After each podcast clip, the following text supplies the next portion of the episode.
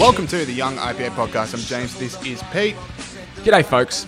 It is the 15th of December. This is episode 198. It is the temperature of the sun here in Melbourne, so my hair is absolutely going crazy. Uh, so apologies to people who are watching. Uh, yeah, it could be worse. You could be uh, wearing it. Anyway, we've got a big show for you guys coming up. Second last show of the year. We're going to be speaking to Sky News host Paul Murray. Huge guest. What a guy. Awesome interview. Such a joy to talk to. Uh, and yeah, you guys are going to love it because we love doing it. Um, I, nothing much more I can say than it was just awesome. Yeah, definitely the highlight of the show this week for me is speaking to the great man Paul Murray. We've been uh, sort of talking about getting him on for months, but he finally uh, was able to do it, and it was Thanks terrific. to so sure border you stay tuned for that. closures, it was tough. That's right. That's exactly right. Yeah, but it was Yeah, great. yeah. So make sure you tune in for that. Uh, cool. So yeah, I'm in the studio with him. Uh, Pete zooms in. Great interview. So a lot of fun. Uh, we also got a bunch of other news stories that we should talk about this week, and I guess the biggest one from a national perspective is vaccine rollout. So last week we discussed how the vaccine was starting to come out in the UK, and William Shakespeare was like one of the first people to get it, sick of uh, preferential celebrity treatment. But it's also being rolled out in the US as well uh, this morning. So, and this comes across because uh, at the same time, the Australian vaccine, I guess you'd call it, like the University of Queensland one, that's been pulled because of the false positive HIV test that we're getting uh, signaled in the people that received the vaccine. So, here's the thing. So the vaccine's been rolling out in the UK, in the US, a few other countries as well. But Australia's not adjusting its timetable at all to start inve- uh, injecting its own citizens with the vaccine. They're still saying we need to wait till March because of regulations, which is concerning. Pete, what are your thoughts? Yeah, exactly right. Those countries, so the US and the UK, have provisions in their legislation regarding this stuff to have uh, emergency rollout of um, of medicines and vaccines and stuff in an emergency, which they're able to utilise. Australia doesn't have that within their legislation, which means that, yeah, as you say, we're not going to get it for a few more months or a couple more months, really. And that is really, I mean, we sort of talk about a lot on this show about how reducing regulation is not just important in business and stuff like that, it's actually really important in health, and COVID has shown that. And the ability to produce vaccines quickly would be better if it was easier and cheaper to make drugs both here and overseas. In the US, I think it costs it takes ten years and five hundred million dollars to get a vaccine approved in normal um, in normal circumstances, which is which is you know I, I understand there needs to be safety concerns and things like that, but that is just a really huge barrier to getting medicines made quickly. Yeah, I'd rather like I'd obviously rather the vaccine like this one right now go to countries that are you know poorer and dealing with more coronavirus cases. Um, you know, please clap uh, for that brave and uh, pointed view that I have. But the thing, like, if if the excuse is we need to wait for more regulations, we're going to wait to approve it in mid January. Like, what exactly are we going to know in mid January that we don't know already? Like, there's not many long term effects that are going to come to the foreground. So, what is in that month of just you know oh we're waiting and seeing where uh, to quote the therapeutic goods agencies uh, um, so the the head of the therapeutic good agency is Australia. He said, "Well, I wouldn't want to use the word guinea pigs with the UK, so we're just waiting to see what these guinea pigs do, and then a month from now, we're going to figure out that it's safe." Like, I, I don't get that timetable. I'm sure the UK government also don't want to use their people as guinea pigs. So, um, yeah, as you say, there's no if it's if it's safe for people in the US and the UK, you know, th- those governments would absolutely be making sure that there's. Uh, you know, it's a safe thing like that. So no, it's just it's just a thing in our legislation which doesn't give us that flexibility, um, and uh, yeah, it, it, it means it's just a longer, slower process for us. But at the same time, it's just good to see the vaccine getting rolled out, which is fun. I like watching the videos of people like, "Oh, you got vaccinated." Um, you still, you, you still think it's a, a chip device, don't you? That, uh, no, James, I do not think it's a chip device. And um, just in case anyone thought that James was being serious, then he was joking. All right, Um, interesting. Uh, all right, we'll move Yeah, over my to denial was too strenuous. move over to another story. All right, so this war of words over the Four Corners documentary from a while ago is still going on. So a couple of weeks ago, we had Communications Minister Paul Fletcher uh, write an open letter to Ita Buttrose and the ABC board saying, "Can you please explain the decision to air it?" Uh, Ita Buttrose this week, which is why it's back in the news, has come back with a counter letter contesting the claim, saying that this I, uh, yeah, I think it was like in an early draft. She said this is basically political interference. So I don't know. The, the point is, we're still talking about the Four Corners episode from over a month ago. And the only reason we're doing that is because the ABC is funded by the federal government, and this is why it's a thing. Because literally any other organization, like Seven News does it, Nine News does it, anyone else does it. It's just a flash in the pan of oh, what happened on those nights? What's the nature of their relationships? And then in two weeks later, we're all moved on to everyone else. But because it's about government funding, it's going to drag out for months and months and months. And I've stopped caring about this story, but we need to still care about this story because it's in the news. Here's the thing if the ABC staff want to air Four Corners documentaries talking about these issues and having a go at the government, and they don't want to think for a second about changes to their funding, then welcome to privatization. I know it's a point I've raised on the show a few times before, still bears repeating. No, you're exactly right. And I know you were quite firm at the time about the extent to which you thought that uh, politicians' private lives were part of the public interest. But um, it is a murky area. Like some people, you know, they say this is in the public interest and this is our, you know, independence at play here. And some people are like, yeah, how, how politicians behave in their private life is a really big issue for me. For, me personally, I actually don't couldn't care less. I think history shows that politicians can be horrendous in their private life and be effective leaders. Not that that's necessarily what's happening here. I'm just saying in general. Uh, but it's what the point I'm trying to make is it's a murky issue. Uh, it's impossible for the ABC to ever be fully objective and um, you know fully balanced and fully independent because that's just not how humans are. I mean, humans, any media organisation is a little bit biased, but because the ABC is getting government funding, it means they're not meant to be. And yeah, I guess the two points, the two points that I'd make. Oh, I should actually mention here, um, IPA polling for the start of the year found that only 32% of Australians think that the ABC reflects the values of ordinary Australians, and I think that's true. So the two things I'd like to say really is that it's difficult for them to be more balanced and this is an aspect of this we don't normally talk about, is because they'd actually lose their market. Like the people that watch the ABC are pretty left wing, and if they hired more conservative people and gave more conservative voices, they would actually lose some of that market. So it's almost like market forces that are that are making it difficult for them. Um, and uh, the other thing is that we mentioned last time, James, when we spoke about this, is that it actually be good for the ABC if they privatised. People don't realise that would actually make them they'd be able to be fully unfettered and really say what they want about how good Dan Andrews is and unconscious bias and all that stuff. Yeah, because they're holding themselves back now, which is a shame to see, but they could be more free. Uh, so, third story we should talk about. So, here in Victoria, uh, they have cancelled the Australia Day parade. So, this is a pretty key part of festivities. Now, this is very strange because at the same time they're allowing 30,000 people to go to the Boxing Day test. And to me, the Australia Day parade is slightly more of an outdoorsy event than the Boxing Day test. I know like the MCG's open roof, but there are such things as like getting in and out, which is indoors, or getting a drink or getting food, which is indoors. So very bizarre decision. You've also got the Black Lives Matter protest earlier this year. Very uh, obvious uh, you know uh, analogy there as to what can be going ahead and what can't be. Uh, and it's very hard to not see this as just the same sort of what happens every year of all these different councils saying we're not going to celebrate Australia Day because we think of it as Invasion Day. It does seem to be that this is now at a state level too, Pete. Yeah, it's sort of one of those. It's just like everything else. Like I think Victorians have fallen into this thing of like, oh, we're open. How good is this? And it is heaps better than it was. But there's still massive restrictions on what we can do. And even that 30,000 figure that you said about uh, Boxing Day, in New South Wales, they can fill the SCG with 48,000 people in a much smaller stadium.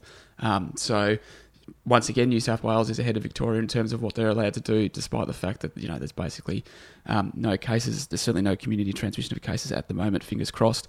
So it, it is another one of those. Um, so I'll be the poll boy again, James. And an IPA Commission poll earlier this year found that 71% of Australians support celebrating Australia Day on Jan 26, while 68% say political correctness has gone too far. So important to note that. But yeah, um, this this is sort of all part of this thing that our our restrictions are lifting slower. So you're saying you reckon this is part of just an attempt to sort of um, derail Australia Day in general. Is that your sort of view on this? I just don't see how you can let 30,000 people go to a Boxing Day test, and there are some other stories that might be about to break soon, which I can't go into, but there are other stories about to break soon about stuff that is going ahead where it just becomes very hard to believe that this isn't at least somewhat politically motivated against Australia Day.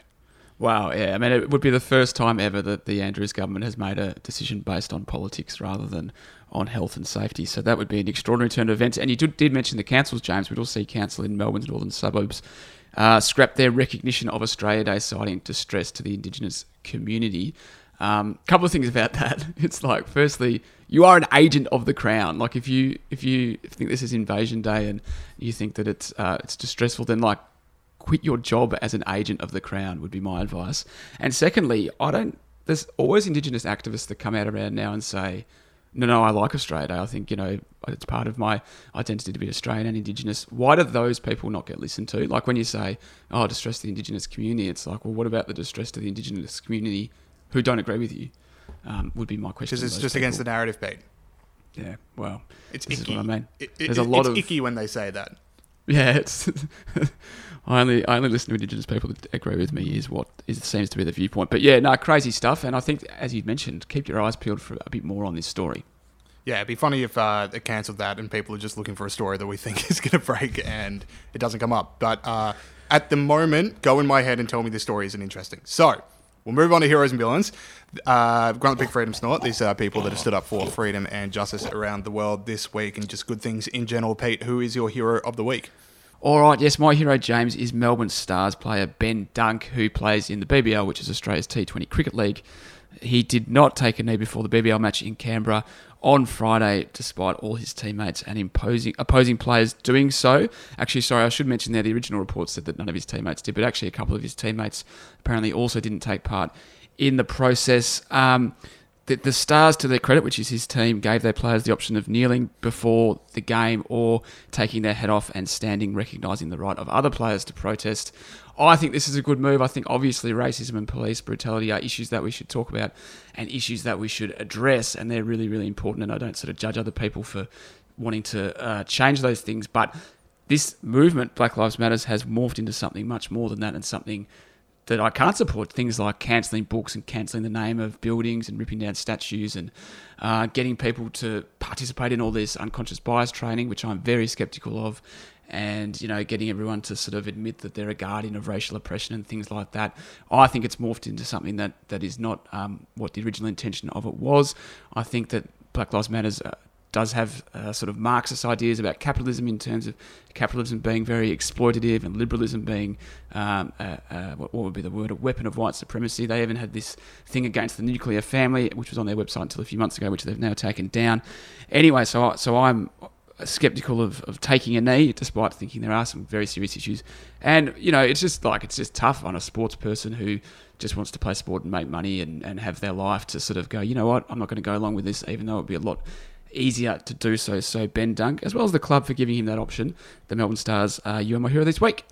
Very good. Uh, my one's a bit of a feel good story coming into the Christmas season. So, Sadama Abdusalamu is a Uyghur Muslim who's living here in Australia who hasn't seen his wife for three years and had never met his son until this week when they were all reunited as the mother and son were able to get to Australia after you know, three years of battling the Chinese government to free them. Chinese government saying that they didn't want to be uh, freed. So just literally credit to everyone in this story. Just seeing the photos made me so happy. Uh, and you know, you're thinking about DFAT, uh, Michael Bradley, and and, and Marque lawyers. Uh, it is just awesome to see that uh, there is still some good that's coming out of the world right now. Sorry, sick story. Oh, by the Absolutely. way. Um, in the crowded field of tweets eh, that, like, you know, because Donald Trump can sneeze and Twitter would fact check it. Got one here from the Chinese embassy in the US. They tweeted out In Xinjiang, all citizens enjoy the same rights. It is a completely independent choice of each citizen to believe in or not believe in any religion. Not fact check that one. Not sources claim this is disputed. I can think of at least one source, and his name is Saddam Abdusalamu.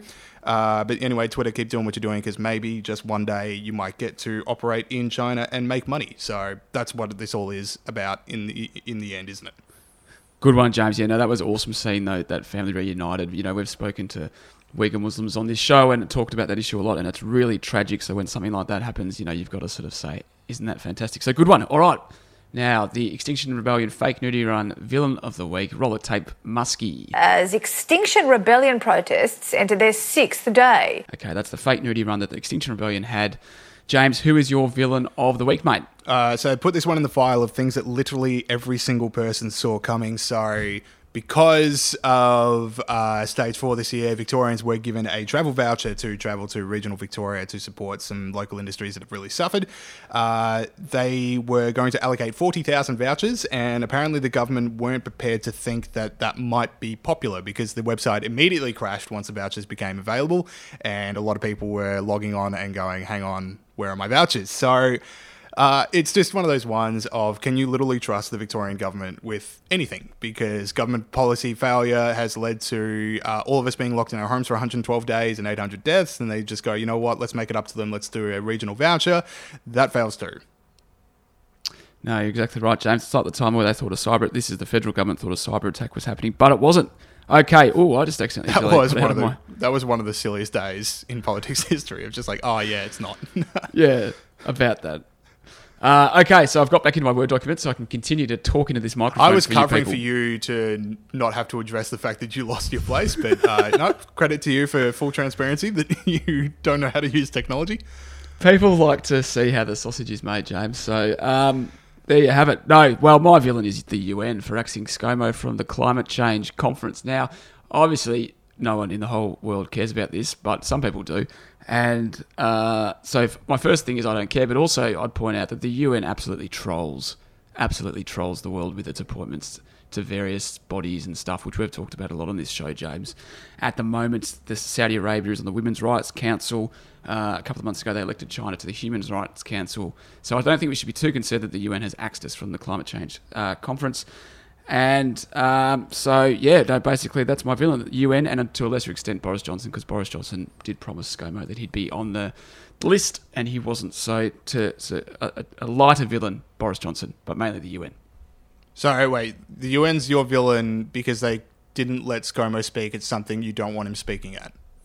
Yeah, well, It's but very I tough wanted to please you, Pete. It's very tough Oh. to please you. Your high standards, they get in the way. I wanted him to be asked, and then for him to say no. I've got more important things to do. That's my. Oh, ultimate- there we go. Right. Okay. There. That, that's that's what that was. You reckon a I wanted to be politician's going to turn down a plum speaking job like that? Dunno, yeah, who knows? But uh, all right. yeah.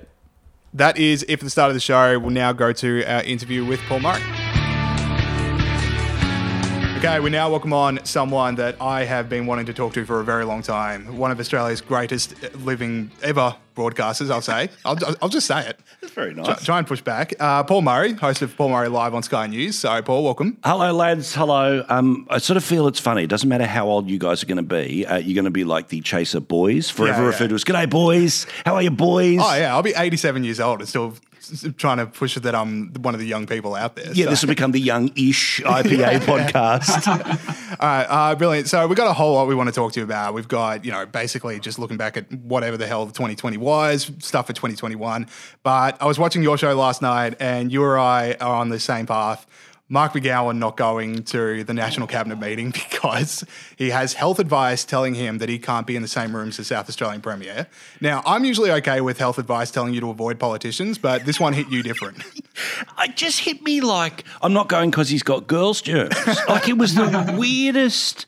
I mean, this guy is going. He will have a massive election win next year, right? He'll win every seat in the lower house, every seat in the upper house, and if they can invent a third chamber, he'll win that as well. Okay, so that's not in question.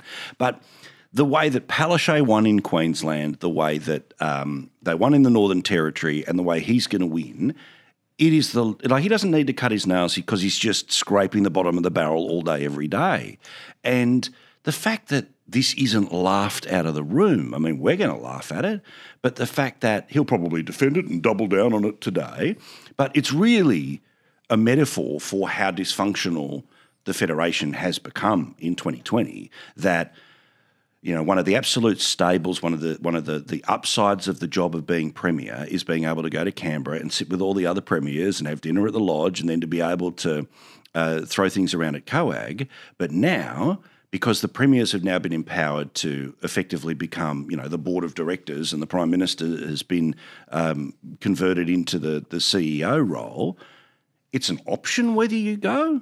And the idea that you know that that that, that Stephen Marshall has got COVID because somebody in his state has COVID. Like I can't swear, but Imagine I am. Uh, yeah, I, you know, you say CEO, I see it as more of like a substitute teacher, like someone that kind of has control of the room, but not really when it comes down to it. Well, and and this is the thing, and it's not it's not through a fault of his management. It's it's the constitution in full show, and the fact that that they haven't contested um, the lines of control, the fact that they pulled out of the Western Australian. Uh, High Court challenge, the fact that they haven't tried things on the quarantine powers, all of that stuff. A judgment clearly has been made that, and it's probably the right political judgment, as frustrating as it is for you know those of us that you know are into freedom, um, is that the populations are more than happy with how this has all gone down. I hate that Australia has become multiple nations with a shared bank account as opposed to um, a federation. Um, as I pointed out on telly, McGowan's selling this line to the people of Western Australia that uh, it's all exports and the mining industry that's the reason we're in surplus. The number one source of revenue for the WA government is Commonwealth grants. So the only way he got to his surplus was based off what the rest of the country was giving him. And, you know, what's really sent me nuts uh, this year is the concept that everyone still expected their Medicare card to work, but didn't quite understand that that is something given to all Australians. And when Palaszczuk came out and said that garbage about, you know, our hospitals are for our people, and there were real life consequences to that. Like the lady who lost a baby because she assumed the system was so inflexible that she wouldn't be able to cross the state border and she had to wait six hours. And you know, the way that the left say that uh, Trump is post truth, coronavirus is post logic. And, you know, the complicity of the public has been frustrating, uh, but also the, the naked way that these state leaders have, have played the game where we don't need QR coding, uh, we don't need contact tracing, we don't need to just get on top of a 20 person outbreak. Instead, shut the borders, and because something's going on on the other side of the line, we justify you not being able to see your uh, your kids for Christmas. And again, that idea that when politics became when, when this issue becomes so personal that your kids can't come and see you or you can't see them for a wedding or they can't come to your funeral and you're okay with that is ridiculous. So, Paul, you sort of touched on it a bit there. Uh, the fact that the reason the premiers are carrying on like pork chops, to call, to put it frankly, is because it is popular with their populations. How do you think that happened? How do you think that they were able to convince uh, the people in their state to to support this kind of thing? Is that just fear? Is that just not being able to understand, you know, a pandemic and the statistics behind a pandemic? Um, how do you read that? One of the fundamental miscalculations I made this year about where the where people would draw the line, what they would accept, what they wouldn't, is there was a certain section of the population who thought, how good's Queensland without the tourists? Um, how good's the Sunshine Coast without the tourists? Uh, let alone the concerns of sort of over 65. And we saw that particularly in places like the Sunshine Coast and how that moved around. Um, but you guys talked about it uh, recently, which is if you were told up front this is going to go for 100 days, your protests would have been in the second week, not the penultimate week before the restrictions were lifted. But, and I don't think this stuff was particularly conscious, but it was just frog in the pot stuff. Um, and also, I think the way that we uh, in the Western world now don't really have to give much up. Um, that literally a war can be being fought on the other side of the world, but there's no conscription, there's no bread lines, there's no, there's you don't have to give anything up. It's just happening somewhere else. Um, well, if your job was in danger, there was a welfare system that meant you were going to be okay, and if your job wasn't in danger, there were either less people in and around where you went to work, or you didn't have to go to work, and leaders were very clever eventually trying to work out that you know what started as we're all in this together let's share the sacrifice became you're the new anzacs because good on you for staying home and watching telly for uh, for a few months and people unsurprisingly who didn't have to give up much who yes had inconvenience and obviously victoria's a different question. But they all get they all basically get the advantages of where they live with no downside, and slowly but surely they turn around and and think that that's because um, you know government keeps them safe. But I think also one of the reasons why they were able to get away with what they've got away with, how they've got away with it, um, is a very complicit, overly excited clickbait culture on the internet where you know it just was you know the, the blob is coming for you and 6 p.m news commercial news that was so hysterical about it that in Queensland on Channel 9, the promo they ran across an entire weekend to make you watch the Monday news was coronavirus bunkers and the coronavirus bunkers avoiding a second wave. And this, this concept of um, uh, trust us with whatever we suggest because it'll avoid a second wave, completely specious reasoning at times. Perfect mix. People loved it. Yeah. Uh, like I, I know we asked this to Gideon two days ago. Sorry for listeners out there that are thinking like have some new content. Sorry, but like I, I do want to get your perspective on this because Australians have always seen themselves as oh we're the we're descendants of Ned Kelly. Like we're the Bush Rangers, we're the larrikins, we're the people that came out on convict boats. We don't respect authority. But South Australia locks down, uh, you know, and people are banned from exercising on the back of one lie to a contact tracer, mm-hmm. and no one's laughed out of their job. Like I, I just think like what happens to the Australian culture that we're just sort of like better safe than sorry. Absolutely, but you also see that again the Victorian scenario, right? If I told you in January this year a public policy failure would result in 800 people dying and millions of people not allowed to leave their home unless it was for four prescribed reasons, all the rest of it, you'd go, okay, so tell me which uh, Latin American country is this happening sure. in? Yeah. Yet the opinion poll of the leaders responsible for those failures should be 1%, and that's the margin of error. But instead, they go up. It is genuinely mind boggling to me, but we can't sit here um, and listening where you are right now and go, well, everyone else is the problem. No, no, we need to understand that's where everyone else is. That is the reality of our country now. Um, and it's been edging that way for a long time, where you know, uh, in, in our lifetimes, the federal budget went from a national economic document to what's in it for you. Mm. And as soon as you personalise government to that level all the time, and the media dumb it down to that level all the time, then as long as the government's turning around saying, we're making these decisions so you're okay, we're making these decisions so your nana's not going to get crook, surprisingly, people end up being compliant.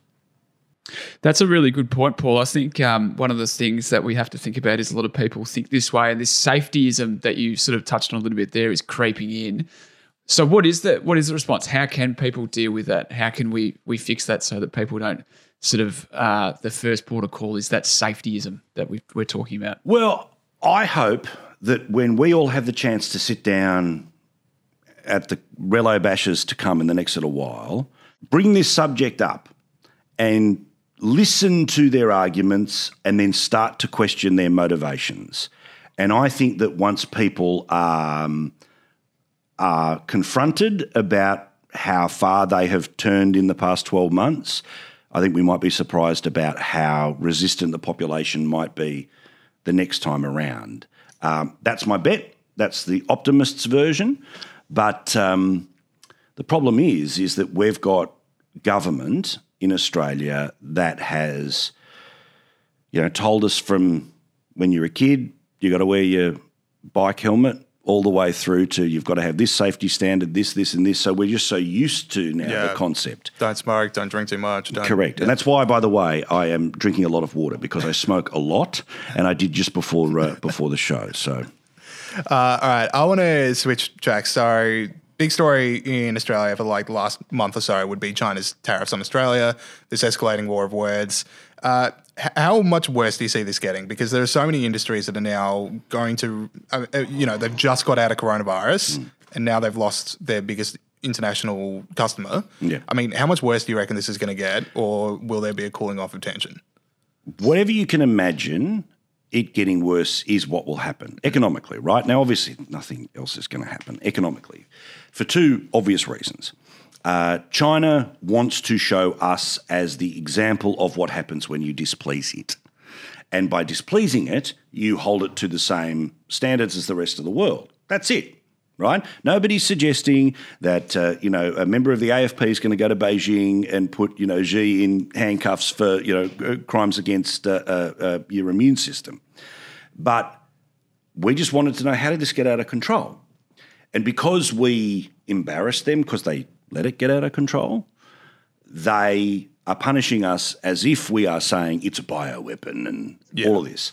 Um, I think one of the, and I think the way China will play this between now and the next election is going to be, firstly, you know, our issues are with Australia, and then it's going to become about Australian leadership, and then it is going to be personalised to Morrison, where they're going to try to raise the noise so loud going into the next election that the problem is Morrison.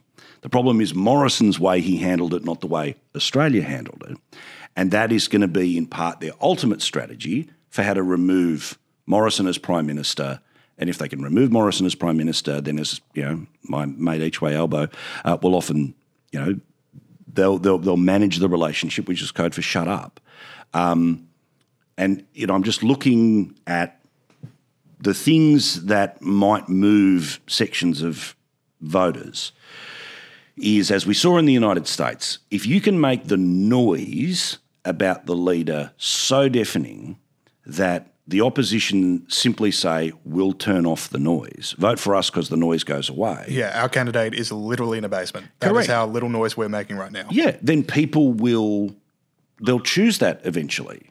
And the nature of our uh, media culture, the nature of social media, the nature of podcasts, all the rest of it, right, is that every year there's more talk about politicians, more noise about politicians. So it feels like, you know, there's like 10 years worth of fame and exposure that gets shoved into six months. And in the same way that we sort of roll our eyes with an overexposed pop star, we start to feel that about politicians.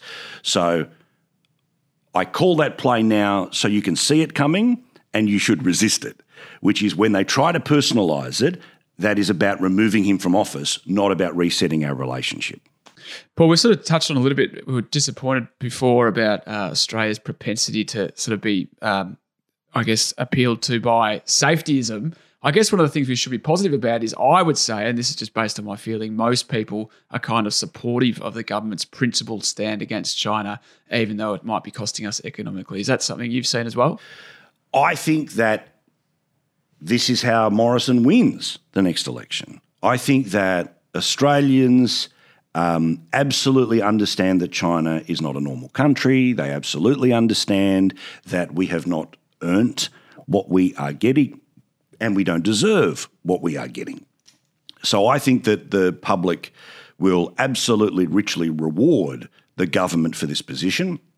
They will see how the Labor Party uh, play both sides of it and a bit grey around the edges. So I think it will absolutely backfire on on China. But we can't pretend that there's not 1.2 million people in Australia of Chinese descent who a very significant portion are part of their news diet is uh, Chinese language newspapers for the older population or WeChat for the younger population.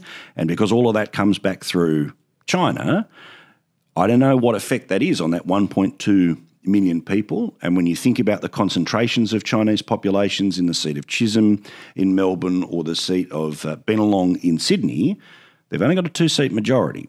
So whether that's going to move a couple of seats, plus on top of that, you've got, you know, uh, the ghost uh, in Malcolm Turnbull out there uh, openly getting ready for a Zali play on a couple of liberals who they sort of want to pick off.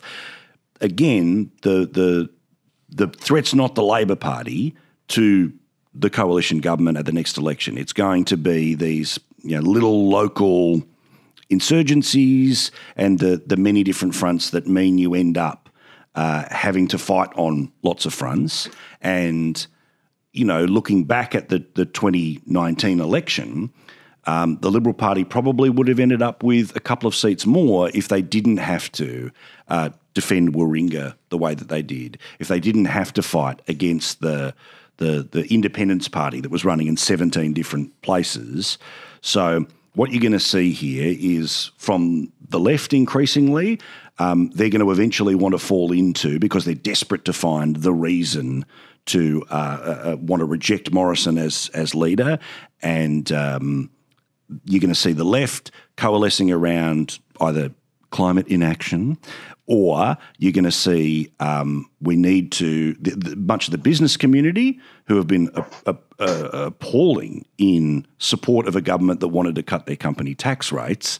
Um, eventually, sort of uh, by voicing a want to normalise the relationship, that's going to help legitimise what China's going to be trying to do in the next little while. So to recap, there is a chance that next election I get to see Malcolm Turnbull get embarrassed again. 100%. He's still my beating heart. We will all be in the front row. this bloke's political radar. I mean, when, you know, I talk about The Guardian, I don't talk about The Guardian by title uh, on air. I call it the Turnbull Times because remember, without him, it didn't exist. Yes. And his worldview is that worldview. His, but he has no concept of the suburbs. He has no concept of um, the quiet Australian, the average Australian, the normal Australian, the sane Australian. You know, um, so he'll pitch to the Q and A crowd. He'll pitch to Twitter. He'll pitch to um, the the Turnbull Times people. But there's going to be a they'll pick a seat, and there's going to be a shed load of money that's going to turn up the noise on the local MP until eventually the community says, "All right, if the noise goes away, I'll give you what you want." And that's the thing about the modern left is you know, they have perfected the art of the toddler tantrum that they just like I've got a two year old and a six year old, okay? So I'm very aware of how this political tactic works, mm. which is you keep making noise until you get what you want. Your role as the parent, the adult, or the free Australian is to say, go to your room. Yeah, I'd love to say that it's a left thing, but like let's let's face it, no one does it better than Donald Trump. Like no, no one throws a toddler tantrum. Oh, absolutely. And you know what? It's like it's a funny thing. I uh, obviously, thinking a lot about Trump uh, in the post presidency idea, right? Which is, you know, most of us who supported him, uh, the idea of him is what was worth defending at all fronts. What he represented. Uh, I, I, love the idea that, you know, the movie industry, the restaurant industry, the hotel, every other industry was allowed to be disrupted, but politics wasn't allowed to be disrupted. Um, so, absolutely imperfect vessel, but he's the only guy who's been able to, to, to, to break the control, the modes, all of that stuff. So, um, you know, I was surprised how quickly I was able to move through the five stages of grief about the Trump presidency. um, but I think it really helped that he didn't get washed away on election day, that we basically went from Tuesday to Sunday. It was so the left never got what it really wanted, which was the absolute flush, get the domestos, get rid of the stain. Uh, instead, they kind of, it was this slow eke. So then by the time Biden was declared the winner, I was able to work through the emotions and probably didn't throw my own toddler tantrum as I would have uh, if he was, you know, 40 state loss in the first two hours of election night. Yeah, I'm a bit worried that uh, the, the, Georgia Senate race is going to throw me straight back into denial, but we'll see. Well, you know, I. I think that they're only going. I think their best chance is to win one of the two seats, that being the Republicans. Um, and I think that while Trump has absolutely sent energy and said all the right things about because somebody has obviously correctly been able to say to him, hey, there's only one way you save your legacy, mate, uh, and that is to hold the Senate because it's a handbrake on Biden. Um, I think that the mail in voting system means turnout is literally will come to you as opposed to you have to come to the polls. And I think that, you know, even when uh, Ronna McDaniel, the boss of the, the RNC, was in Georgia, she's confronting voters who were saying, what's the point in turning up? Um, either because it's rigged or because you guys haven't fought hard enough for him. So, you know, I, I, I can very much see them winning at least one of those seats. Well, fingers crossed. I want to switch things to uh, your show, Paul Murray Live. So this year, what I've really loved is seeing like uh, this return to your talkback radio roots of just Better Call Paul. I love getting you know the Australian punters involved. Uh, what did that decision like? Where did that decision come from? Like, I want to have people call into a TV show, which I don't think a whole lot of other TV shows are doing, unless you want to count like the Q and A. Look what people tweeted, which Yeah. I don't think we do. No. Uh, so like, what was the decision behind that? And then what did you find it was changing about your show? Well, I, you know, I, I'd been at them for couple of years about it, but basically, apparently there was all these technological. I mean, you know, look, with the greatest of respect to every engineering department at every, uh, you know, media outlet anywhere, Yep. apparently. If you want to do anything slightly different, it's going to cost 30 grand. I don't understand why that number is the number, but apparently, if you want to change the winds, oh, no, James, sorry, it's 30 grand, you know. But, well, we need a new player, 30 grand. Yeah, I can actually see our videographer nodding at Yeah, abs- for some reason, this is the magic number of resistance. Okay, they've worked out that thirty thousand dollars is apparently a disincentive to to do much. So um, we found a workaround that uh, wasn't thirty grand, and uh, I just liked the idea of not curating what the response was. Because when you read emails, it's self evident that you've chosen the email to take. Um, when you publish tweets, you've chosen the tweet to show. Um, I'll take the callers in the order in which they call. Uh, that's it. There's no expectation, there's no setup. Um, you know, obviously, if you're pissed, you're probably not going to get on. Um, and if you go a little bit too nutty, you know, the, the mute button will kick in. But I just, you know, I'm a, it is a bit of a wank, but it's it's it's a true one, which is I want to strive to be the most honest show on telly. And by that I mean my most honest emotions in reaction to whatever the day is, my most honest hot take. And also part of that is to go, I want the audience in real time to give us the feedback that a poll might show us in two weeks' time. Uh, and some nights have been better than others. Some nights, you know, lockdowns, it felt like I had the same phone call for about three months. um, That was every part of lockdown. yeah, like everything was the same for three months. yeah, and, uh, so uh, that was that, that was good, but from a just a basic entertainment perspective, that can be a little bit yawny. Um, you know, they fired up about Trump, but I also like when you know I just love the idea of somebody sitting at home in their undies who goes, you know what, I really want to fire up about that pothole, or I really want to fire up about the you know the way the world is organised, and the whole spectrum of that is um, is fun, and I love as you say, you know, I'm sort of an, an, an you know, rather obvious by my physical appearance, a radio guy. Um, so, you know, I enjoy the intimacy of it, the person, the, the the the personal nature of the communication, and I love the idea that the relationship with the viewer is as personal as possible, because there is a style that that that can develop after a while when you've got a talk show, which is um, here's my opinion. Uh, now do with the tablets what you wish. um, I don't like that style. Paul, um, one of the other things Sky's been doing recently is expanding its online presence, and at the ABC in particular, it used to sneer at Sky for their ratings, but now they've uh, you know significantly improved. Uh, will all television companies be online in future, and um, what what has sparked this move? Yeah, uh, you uh, you have to be there. You just have to be there. Um, the nature of how we're distributed means that we're limited to the number of subscribers that are there on Foxtel. That expanded when we're on free to air in regional Australia with Sky News on Win. We saw, um, I think, uh, a real role that we played in the 2019 election was being able to speak to regional Queensland and reflect what what they were thinking, and just you know, I've got to engage with it for 30 seconds because we need to feed Twitter something uh, out of this conversation. Um, it is always hilarious to me that the audience is so insignificant it doesn't matter, but apparently is so powerful it can change a prime minister. um, They also say that uh, you know the size of audience uh, is directly related to whether you should pay attention to it or not. Yet Radio National is the lowest rating talk offering on the Australian radio dial. Yet apparently it is the must consume program. So pick a lane, kids, because if the rule is um, raw numbers equals ability to involve yourself in political conversation, then uh, from now on, the only place the Prime Minister can be interviewed is on Lego Masters. I would see that. I would watch that. I'm yeah, we get that at the IPA. It's like we're either like this fringe think tank when they don't like us, or you know the puppet masters of Australian politics. I was like, you can have one of those things, but like you can't have both in the same article. But Sure. also, have have we not learnt? Uh, uh, have they not exposed themselves? The, the- one of the joys of 2020 is that the the the mask has slipped on the left a lot, right? Um, and the modern left is all about projection. So often, whatever it is they're shit canning you for is what they are doing or what they are planning to do.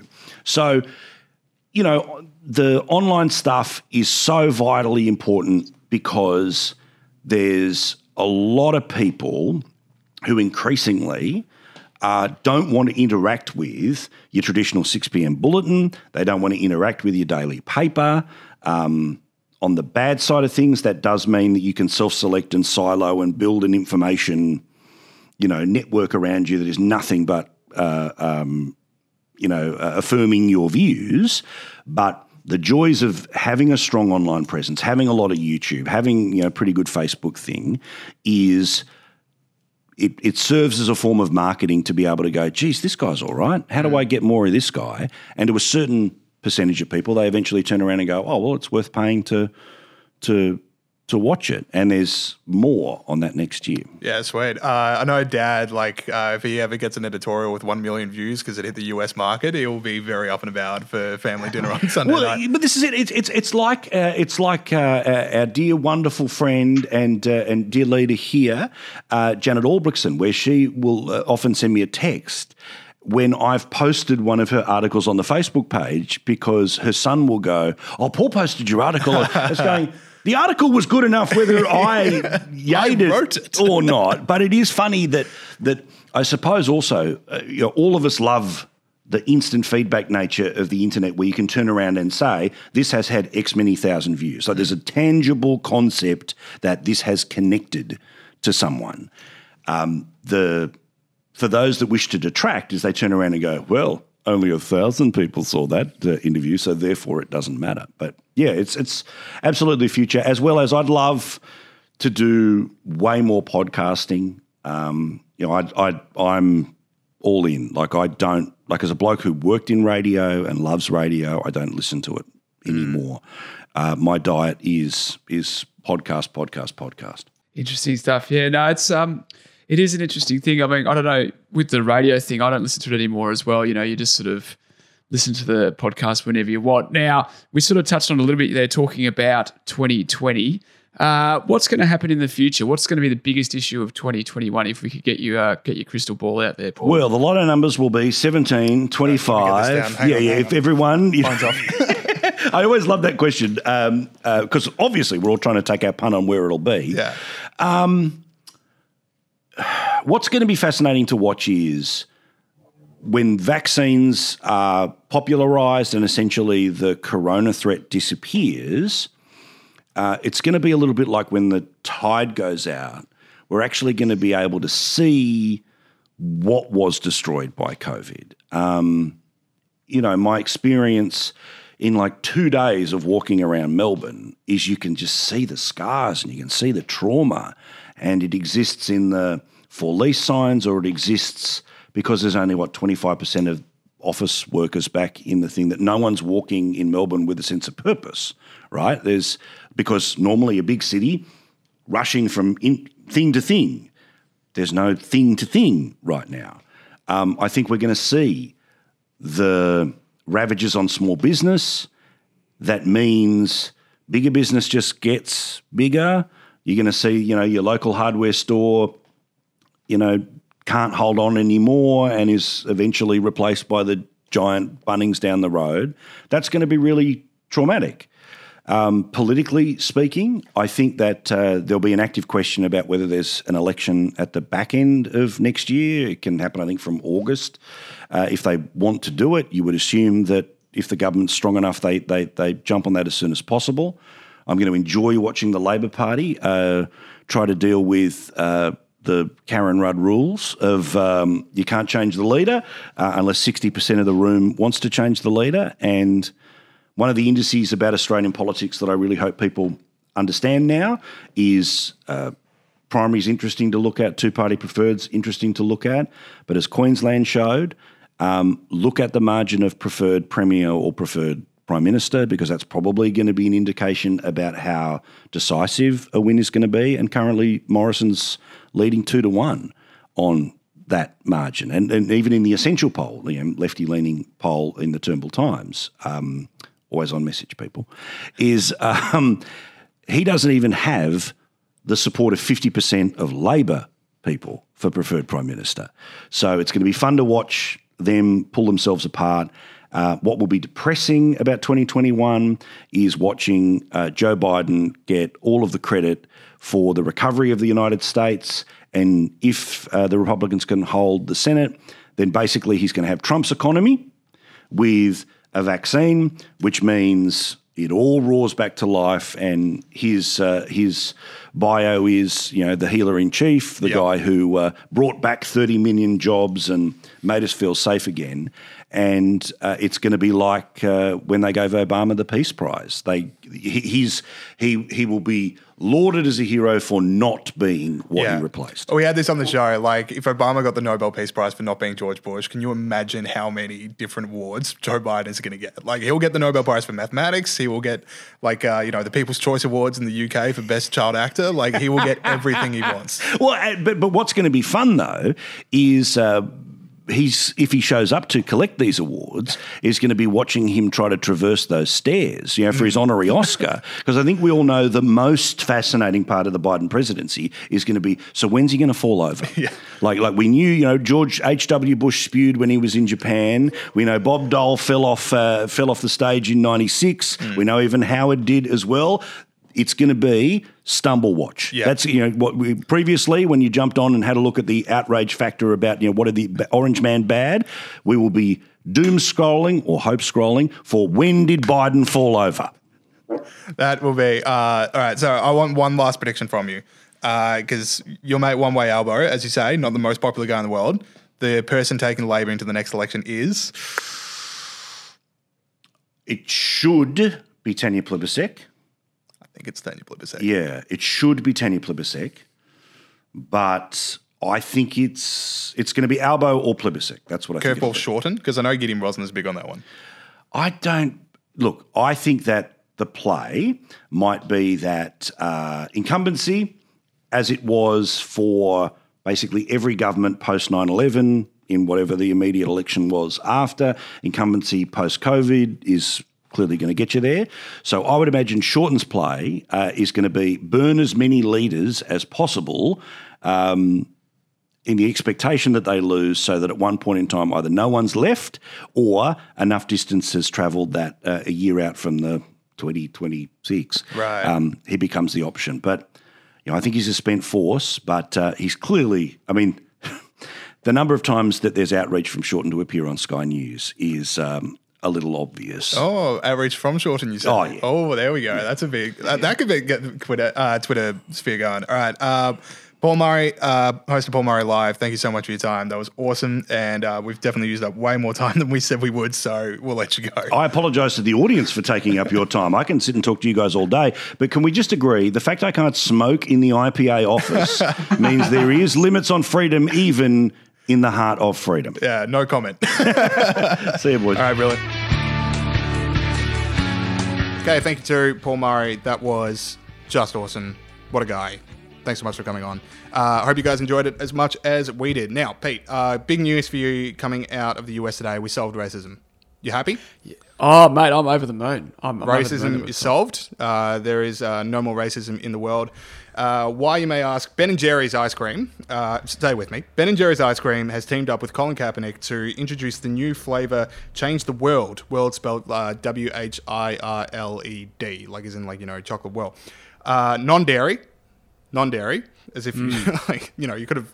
I could have seen that coming. Uh, the flavour of supporting the fight to dismantle systems of oppression and empower black and brown people coming to freezers in 2021. Pete, what do you reckon the um, what do you reckon dismantling systems of oppression tastes like?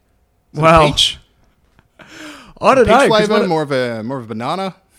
But, so I don't know. I think I think it would be fairly um, tasteless. And my knock on this thing, well, one of my many knocks on this thing, is that it's like the non-dairy flavor, which is obviously a bit of a crap flavor, which I think is racist. They're giving, they're making, you know, the flavor to tackle racial oppression as a quite a crap flavor. That's Yeah, true be, equity is all of these flavors in dairy. That's true equity. Yeah, yeah, Mm. exactly right. Non-dairy, don't want it. That's that's just going to be rubbish. Um, but the thing I like about this the most, James, is just so brazen. The commercialisation of a social cause, like we can make money out of that. We can make money out of anti-racist Shake them down for a few more coins. Yeah, that's exactly fair. And I've got a lot of mileage world. this. I've got a lot of miles this week out of imagining some white person buying this ice cream, and then just patrolling the streets trying to find a black person so they could go, "Huh, huh? See this? Yeah. I'm on your side." Yeah, I'm a good person. Uh, but world, change the world, and world for those obviously listening. World is spelt W H I R L E yep, did that one. Did you? Yeah, I spelled it out. Good stuff. You're a professional, James.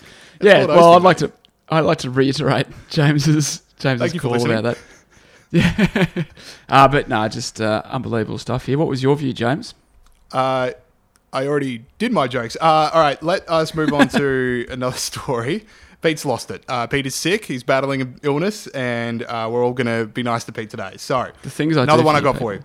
Uh, so, another example of racism being solved. Time Person of the Year came out. You thought so many people this year that have stood up, and it went to Joe Biden and Kamala Harris for was, uh, not being Donald Trump, I guess.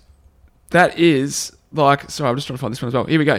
So, like, this guy literally sat in his basement all year, and he's still the person of the year. I did do a bit of research into this, James, and I worked out that the Time Person of the Year doesn't always isn't always the person that's done the. the they, don't, they say it's not the best person of the year; it's the person that's had the most influence, which. Uh, which is still a long, you know, a long bow for these two, particularly because they got elected because they weren't Donald Trump. So doesn't that mean that Donald Trump should be person of the year, which he has been, by the way? But Oh, that, that controversial. View. Uh, no, so all right. So you, you're saying it's the most impactful person of the year that gets the Time Award? Yeah, it's been Right. like Hitler, Uh, Stalin twice. yeah. Stalin I'm, got it twice. I'm just trying to remember the footage I saw of Joe Biden and Kamala Harris personally treating hundreds of thousands of coronavirus patients. yeah, yeah. Just trying exactly. to remember that one. Uh, I, I definitely didn't see them in the room when the Pfizer vaccine was finalized. Yeah, Uh, I I just can't think of the footage. Sorry, They I, probably I, didn't I, wanna may- take credit. maybe. Yeah, maybe they just were trying to avoid the cameras and be team players, but then accept the Time Person of the Year award. So, uh, all right, good on them. Another one I got here, un- unless uh, you've got one, Pete. Well, I just was going to ask, can it be a can it be a germ? Can a germ be person of the year? Like, because clearly the most influential thing that's happened this year is COVID. Oh, right. I that- thought that was you asking if you could be Person of the Year. Yeah. Well, yeah. That was too easy. A- that didn't feel good. that? That? didn't feel good. It was too easy. It was cheap. Uh, all right. I don't mind. Uh, last one I've got from here is uh, article from the New York Times this week, and Yeah. it's called. Here's the tweet. I'm just going to read the tweet. The article itself was not that great, but here's the tweet. An increasing number of men are taking up sewing, not only to break traditional gender stereotypes, but also advocate for body acceptance, racial justice, and more sustainable lifestyles. Now, Pete, my question is can people just enjoy something? I agree. You can't just make stuff up because you want it to be true. Like if there Yeah. are, if this is in fact true, and more people, more blokes are sewing, then fantastic stuff. Good for you guys. But you can't just say, "Oh, well, that's because," and then just invent your three favorite things and say that's because they're doing that. Like maybe they just like sewing. Yeah, like reading the article, the interviews with the people, there was one that was politically motivated, and the others were just, you know what, this is fun and it's a good way to make money. And this idea that like uh, sewing has always been a woman's thing, like uh, you know, textile factories, like for hundreds of years were only done by men. So I don't really get where that's coming from. But yeah, just overall, not everyone's a foot soldier in the revolution. Like some people That's just enjoy right. sewing, and they just like that's all they want to do is just sew and credit to them. Go go sew for your lives. Yeah, which I personally that is you know I find that very difficult believe, to believe because we had to do sewing at school and it was crap. So I don't get how anyone could enjoy it, but maybe they Well, do. controversial opinion. there we go. Uh, all right, and uh, oh no, one more, one more I want to talk about. Sorry, there was this bizarre controversy in the U.S. this week. The Wall Street Journal ran this article by uh, this guy named Joseph Epstein, who basically just wrote that uh, Joe Biden's wife Jill should no longer go by Dr. Jill Biden. She has a PhD. And just on the reason that, uh, wait, I'll use the quote. A wise man once said that no, no one should call himself doctor unless he has delivered a child. Think about it, Dr. Jill, and forthwith drop the doc. Now, I want to bring this up because uh, long-time listeners of the show are aware that Peter, yeah, the, the, the Dr. Peter Gregory is imminent. At the moment, it's Mr. Imminently will be Dr. Peter Gregory. Surely you would have some opinions as a man that's worked so tirelessly to get that doctorate, whether or not he should be able to use it. I'd say tirelessly in patches is probably a bit more accurate, but yeah, I'm personally triggered by this. I mean, this this guy, Dr. Joseph Epstein or Epstein, is not a he hasn't got a doctor ahead of his name, and he's been talking. You know, he said it's too easy to get it's too easy to get PhDs this year. His two sort of criticisms were firstly, famous people get them because they want them to give the university money, which is probably fair enough. Well, but secondly, it was they're too easy to get. It's like, come on, mate. I've been slaving away for years on this thing. If Dr. Jill wants to call In herself patches. Dr. Jill in patches, and it's, oh, so just for listeners, it is actually handed in at the moment. Like they are pouring over it as we speak. So Huge. um, That yeah, is yeah, actually big- huge. Big news. Uh, Doctor Doctor Jill wants to call herself Doctor Jill. She can, and um, you get you just leave her alone, mate. I don't- like that article got 4,000 comments on the Wall Street Journal and it's just been tweeted at relentlessly. And it's just every person that's ever had a PhD or thought about getting one has just absolutely come out of the woodwork and just demanded they be taken seriously.